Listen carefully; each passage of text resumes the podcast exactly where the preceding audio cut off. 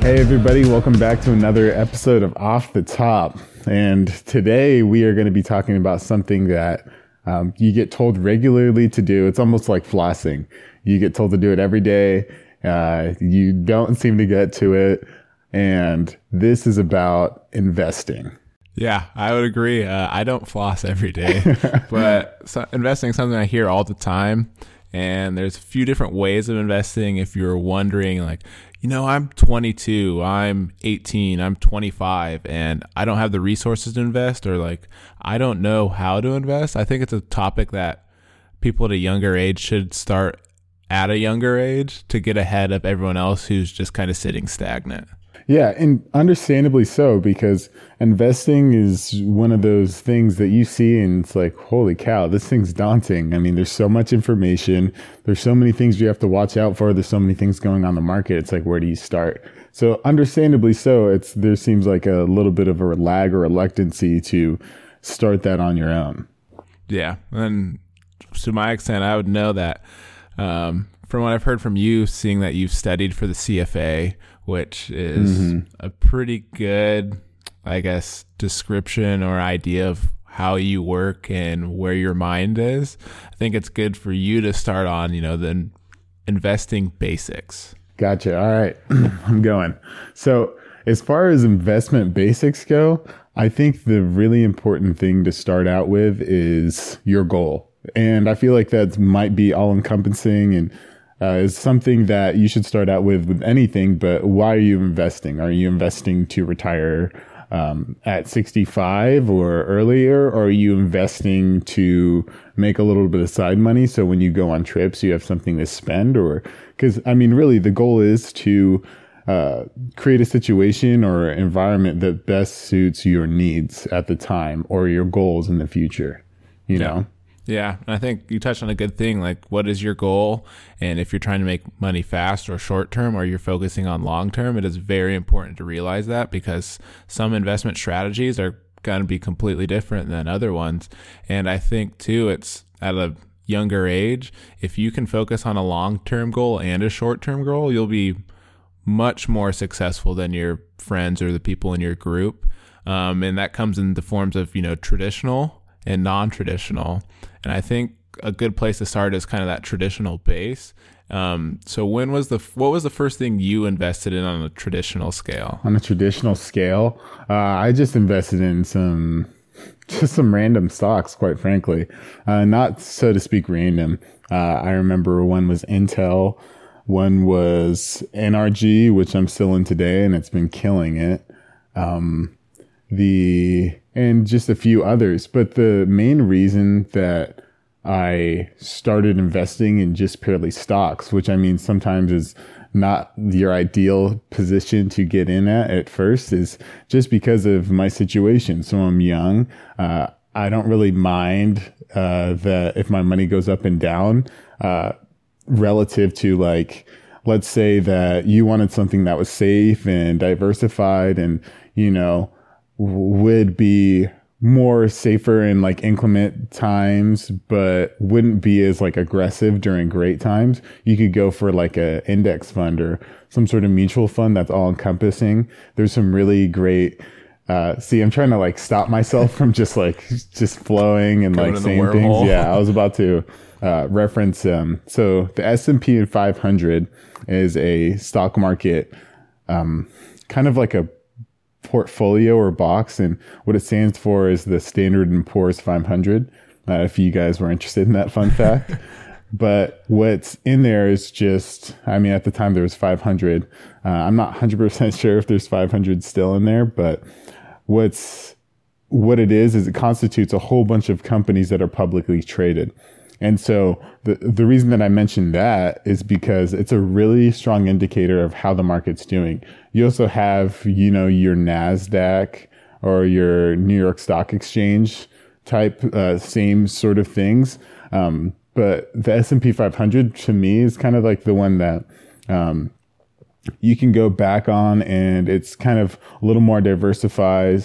Um, the, the Dow is more kind of like industrial or machining companies, and the NYSE kind of, or the NASDAQ leans a little bit more to like tech companies and things of that nature. So yeah, you have this nice amalgam for the S&P 500, which allows the diversity to protect you from, you know, externalities or random things happening. So let's say that I own uh, stock in Intel and AMD, which is never a good thing to own. Well, at least I wouldn't recommend owning two stocks or owning two companies in the same kind of realm because then you go in you're like how much of the piece of the pie is one taking from the other type thing but anyway so i own those two stocks and you own an s&p 500 index so let's say it's a really good day for me and uh, Intel shoots up like 7% or something like that.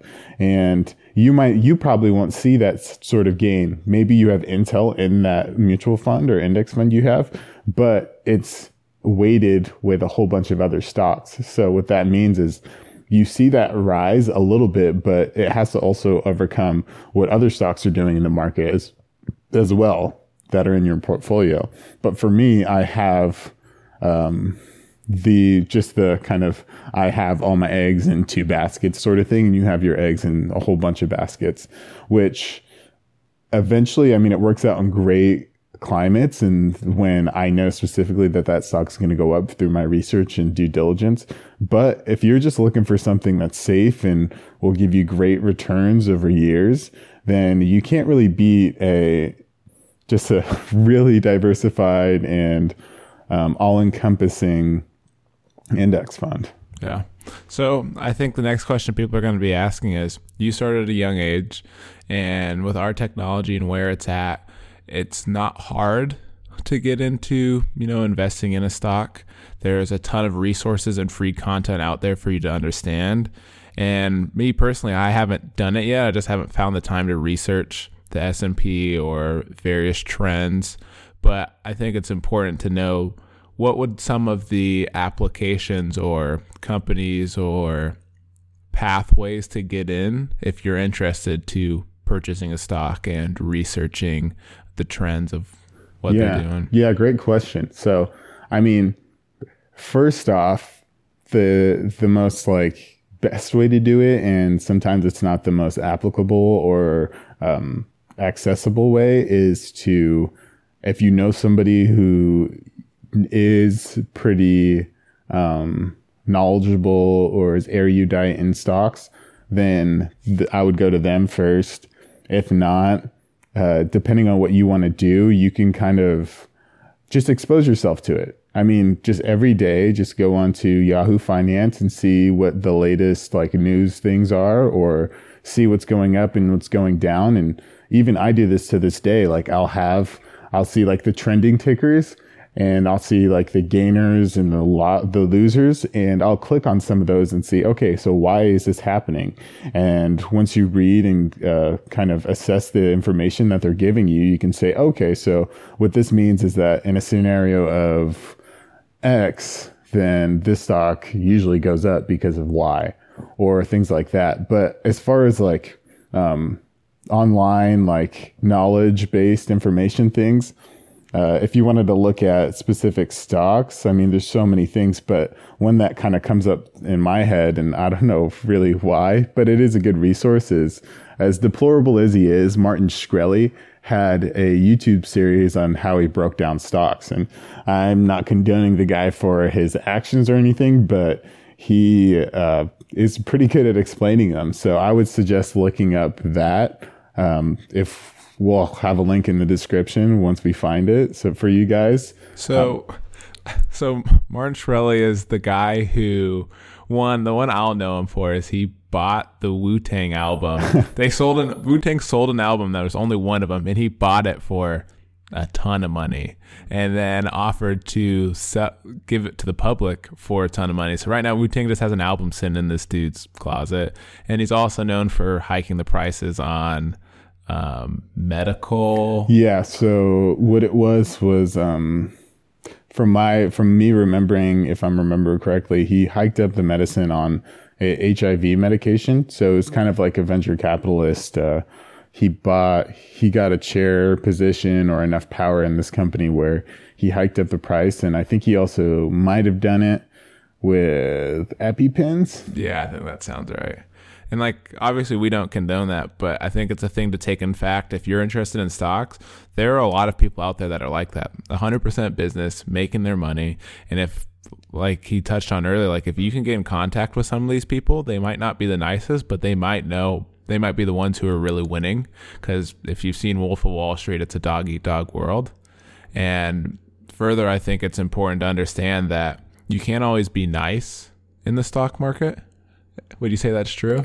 Um, well, it's not like I think that the stock market's big enough that you don't have to undercut or tell somebody to go invest in this thing as you're selling it because that's just like that's that, those deplorable things i feel like will come around and bite you in the butt and the fact that people will know you as this shark type character um, i would suggest i mean the best way to do it is uh, share your knowledge freely and in return, people will be more willing to share their knowledge with you, regardless if it's right, wrong, or it's super resourceful or valuable to you or not. Um, the more knowledge that's out there, the better conditions there will be. So I wouldn't say like that these people are anything to idolize, but what you can take away from them is the knowledge that they have in this industry is sometimes very superior to others. Yeah. But, you know, good and bad. Yeah. And I think it's important to think that a lot of things are long term. Our generation so focused on short term goals. Stocks, maybe potentially you could put in a hundred bucks and get a thousand out, but not most of the cases. Kind of hard to find those because if they were easy to find, everyone would be doing it, right? Um, well, uh, the thing that comes to my mind when you said that was uh, first off, you got to think about time frame. Like you said, in the long run, the, putting in a hundred bucks and getting out a thousand, depending on how many years that that money is in there working, that might not be as crazy as you think, depending on the market. But uh, it's not going to be a thing where. So, I would say that the people who are so, for instance, I get this uh, a little bit. Um, I'll randomly run into somebody and uh, they'll be like, yeah, like uh, there's this penny stock out there that uh, is pending a Chinese government patent. And so, in the middle of that, what is a penny stock? A penny stock is a stock, and it's a loose term, but a penny stock is a stock that is traded for very little money per share. So, for instance, something that is traded for three cents a share would technically be constituted as a penny stock, or even, I would say, even anything under a dollar. And sometimes, uh, depending on the scenario, you could kind of say, oh, that's a penny stock, and something's a dollar or around there. But um, back on the thing, uh, there's it's kind of funny. There's a thing called the taxi cab.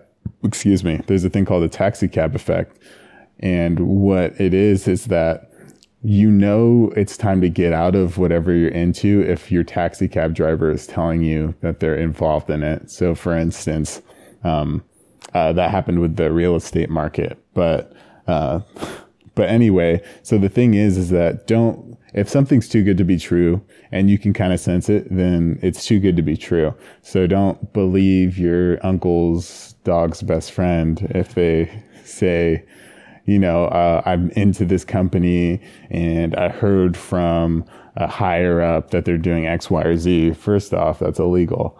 Uh, secondly, um, insider trading that is is illegal. Secondly, uh, unless you do your due diligence and do your own research, then what you're doing is setting yourself up for possible failure in the fact that you're putting all your trust in this person's um, emotions and thoughts and maybe their lack of due diligence as well. Yeah. And I think um, trending thing is if you put all your all of your eggs in one basket, um, can be very harmful. It could turn out, but at the same time, it could hurt you. Could come back to bite you. Um, going further, if I was a 23 year old young adult making working a minimum wage to retail job, what would be a, an amount or a good amount of money to start into investing? Um, to start investing, if you, if that's the scenario, 23, don't have a high paying job, there's a few things that you can do. Uh, first off, I really recommend that um, anybody early in their career, whatever they're doing, if they're getting paid a lower wage than they expect to be getting paid in the future, uh, f- use the Roth. Use the Roth IRA, which is a what it is is a individual retirement account, um, and the reason it's called Roth. I mean, people probably have heard of the Roth IRA or the 401k, and uh, I, if I can take a moment, I'll kind of describe both of these things. Um, so first off, the Roth IRA, what it is is it's post tax. It's basically a post tax bank account that you use as an investment account for retirement. Um, and the 401k is a pre tax one. So basically, what you're doing is um, you're getting taxed on the money, then you put it in your Roth. But for the 401k, before you get taxed, you put it in your 401k. So your taxable income goes down, which is really attractive in some cases, but you got to think. So the Roth is really nice for people who are lower in like earlier in their career because they have a lot higher earning potential. So for instance, some guy's making 30,000 right now. Um, and he's getting taxed at a way lower bracket than in 15 years when he's making 95k he's going to be taxed a lot higher so you want to when he's ha- when he has that 30k of annual salary he wants to be going heavy in the roth and then once he has gets in that higher tax bracket he's going to be wanting to put the majority if not all i mean it's kind of a blend but the majority of it in the 401k so that's what I'd first say is get your retirement figured out, your retirement accounts figured out. Secondly, um, the power of um, compounded interest over time. Um, there's a quote by Albert Einstein. Yeah, somebody asked him. I'm not sure if this is some sort of fallacy or uh, s- something like that, but um, he said basically somebody asked him what's the most powerful force in the universe and he said compound interest over time and so what that means is the longer that you have your money growing the bigger it gets and it's an exponential thing so you want to be as aggressive as you can and i know it sucks being young i mean i'm young and i try to save uh, but you kind of get split and torn between the sh- the things you want to have and the things that you want to save for but you you gotta you gotta save your money and invest. And if you're not comfortable with investing your money in individual stocks, if you're not ready to take that step, and some people never do, then there's tons of really great mutual fund and index funds that you can invest your money in that'll just follow the market. And usually the market will go up. And the thing is too, is I want to tell people and get this in their heads is that when things are really good, people will expect a crash. And if, granted like that's a natural propensity of like oh things are getting so expensive this isn't going to last long. That's fair. That's understandable. And i don't think that that's wrong to think. But at the same time uh, i know people that withdrew out of the market and now are waiting and they've been waiting for months and months and months for this thing to like go down or readjust and it hasn't yet. And while they're waiting with their liquid cash, people who stayed invested uh, have their assets going up and up and up. And so the thing is, is like nobody nobody can time the market perfectly every time, and I don't think anybody should be in the business of catching falling knives as a as a kind of a analogy for uh,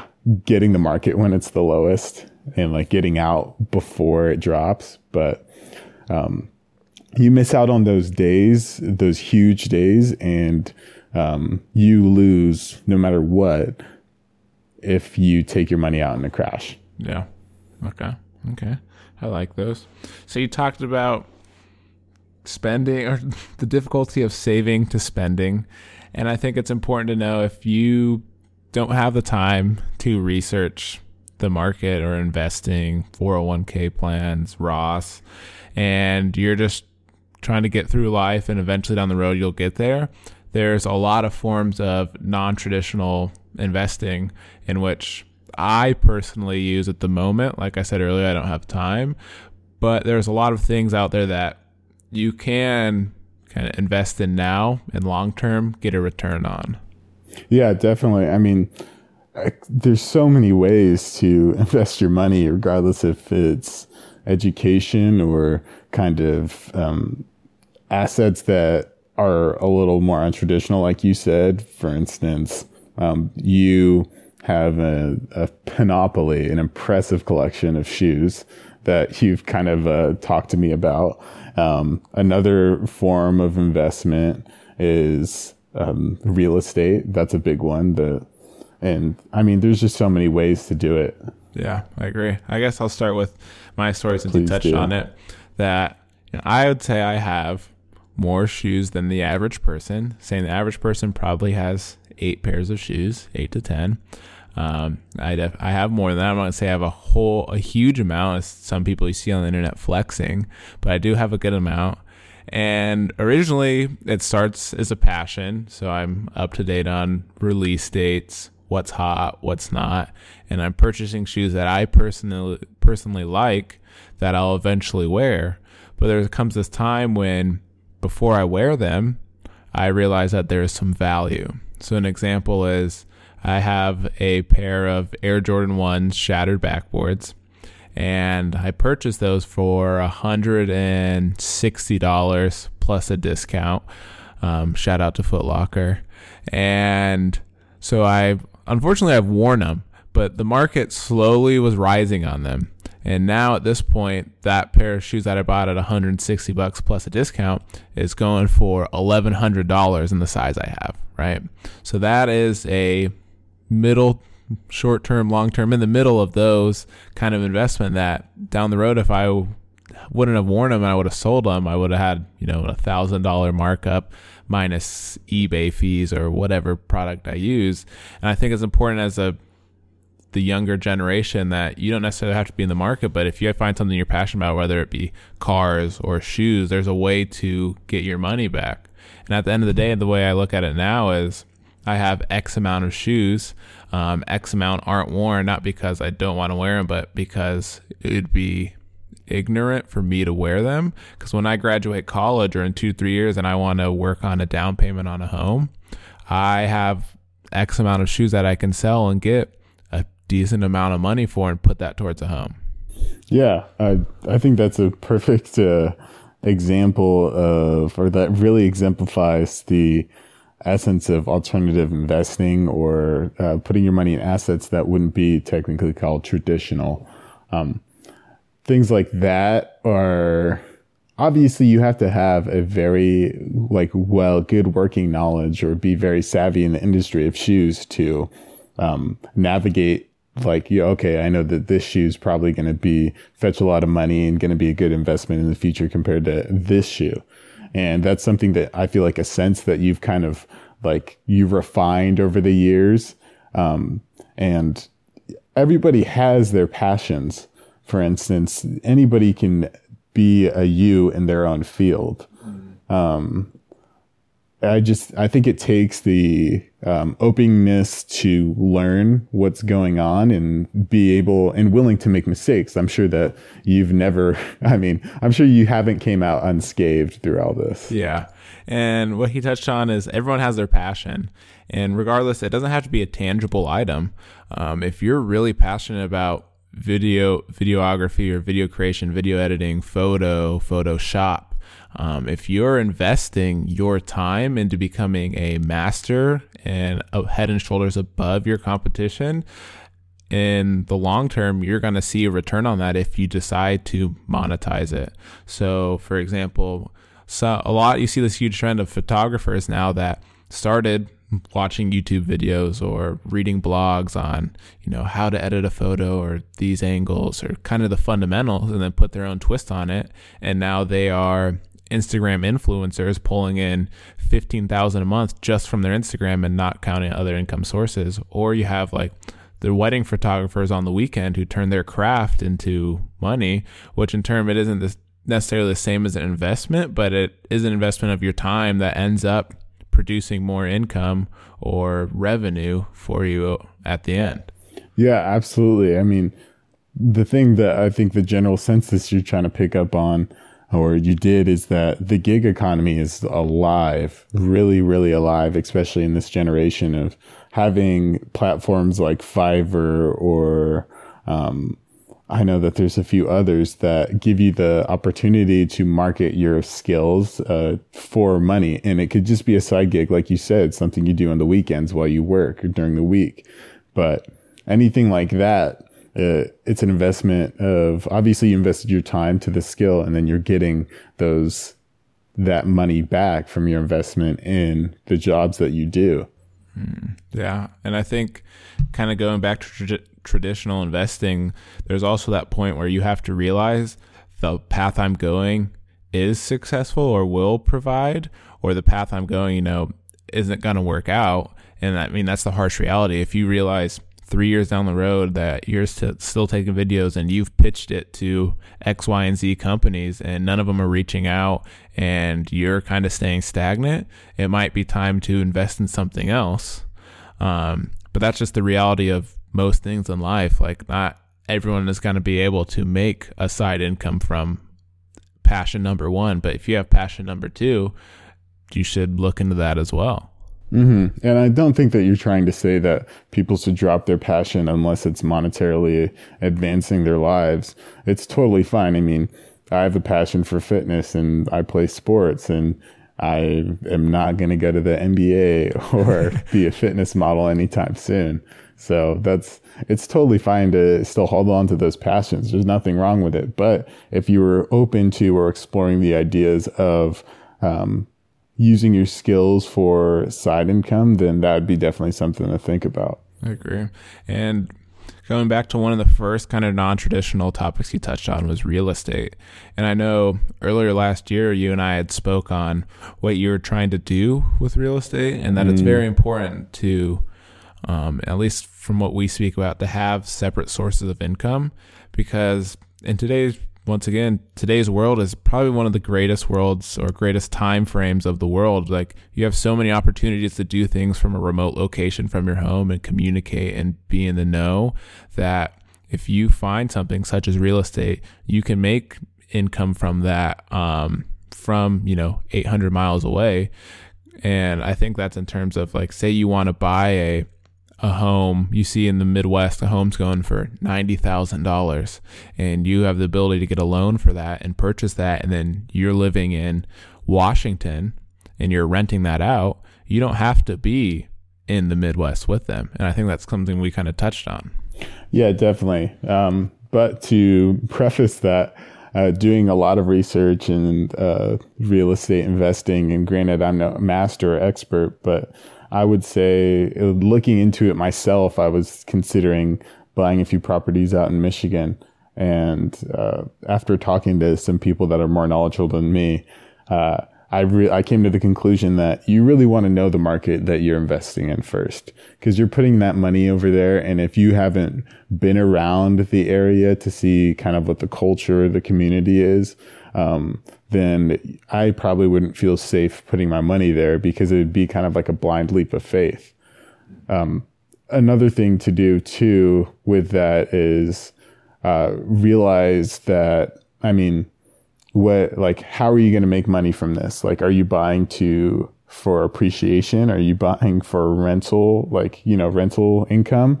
Um, and then you'd make kind of your extrapolations from there with the knowledge you have. But I think that investment, uh, real estate investment is a huge, it's a great um, unconventional investment or alternative investment just because of how scalable it is. And um, granted, I wouldn't technically call it passive income because there are some more like hands on things if you're willing to, like, you know, so for instance, let's say that I have a rental house and um, I collect this check.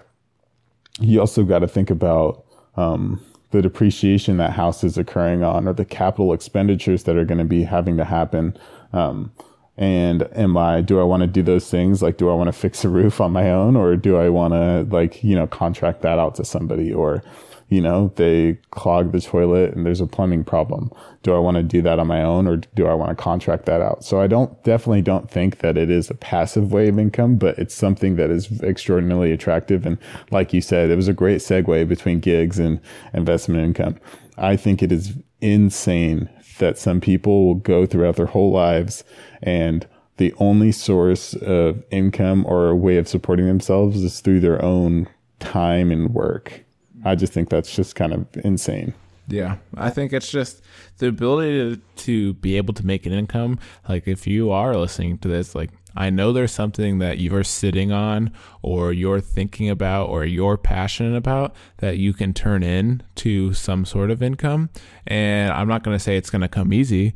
Um, example, real estate. But if you sit down for two hours a day and kind of research some things about it and you find, oh, I do like this. Oh, I'm good at socializing. I'm good at this.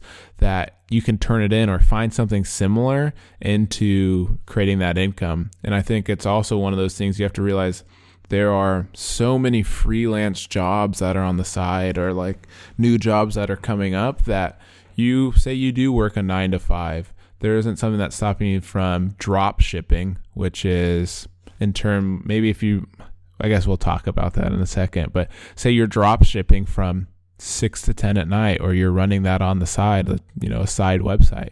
That's necessarily not in the way of your nine to five job, but it's also another sense of income. And once you kind of have that formalized, um, it's relatively easy to kind of keep that streamlined. Yeah, definitely. And I don't think that these things or like your the things that you're going to be doing to kind of diversify your income streams need to be only side gigs while you work too. I mean, they can have a fluid relationship between how much time they take up rather compared to other things. And with that being said, like, don't be afraid to take some of these things to the next level if you're confident in your skills and know that you can make it pencil. Yeah. And I think I guess we'll touch on drop shipping is something we also recently talked about in our in our apartment is drop shipping is the idea of say you create a design or you create a product or um, something of that creative nature and you don't have the means to necessarily make it or you don't have the means to deal with all of the shipping or um, incur all the little in and outs of it and you go to alibaba.com and find a producer who will make that product and give you 200 of them and you find someone who will also ship that product where you don't ever see the tangible product besides the proof of it. Um, it just kind of gets the ball rolling. So someone goes to redbubble.com and finds a stranger things t-shirt that you created. You aren't just printing those in your garage. Someone else is printing those somewhere and they're shipping it out for you and you're getting you know the portion of that um, payment. Yeah, and just so that people aren't getting lost in the weeds, Alibaba is a um, it's an online retailer that has uh, products, and they're notable for having really close to wholesale prices. And you can get a hold of uh, a large amount of wholesalers from there.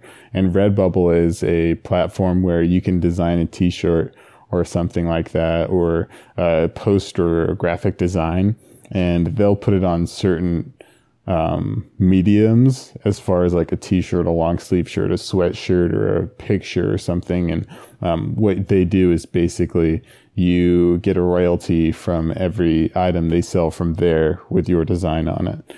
And things like that that are really scalable are, uh, I think, great ideas and something that I would uh, suggest that you look into.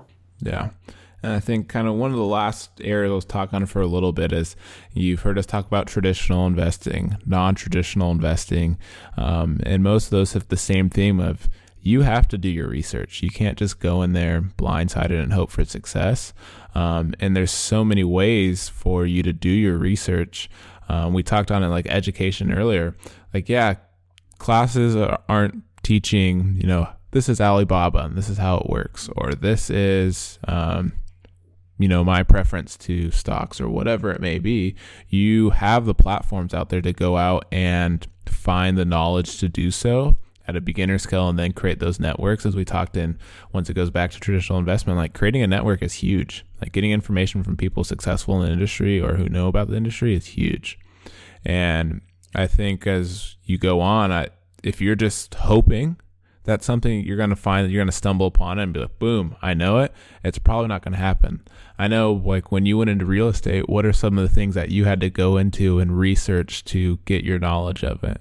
Um, uh, the thing that I looked into when I started in real estate was, I mean, the first thing I do norm naturally is to immerse myself in it. So regardless if it's listening to podcasts or reading blogs or reading books or reading article posts or anything like that, um, I just am, I try to be uh, the biggest sponge of knowledge that I possibly can be um, to first off accelerate my speed and like my working knowledge of these things. And then even running through like exercises that either I create myself or that people have done before just to kind of get that knowledge into a, a working um, state, so to speak.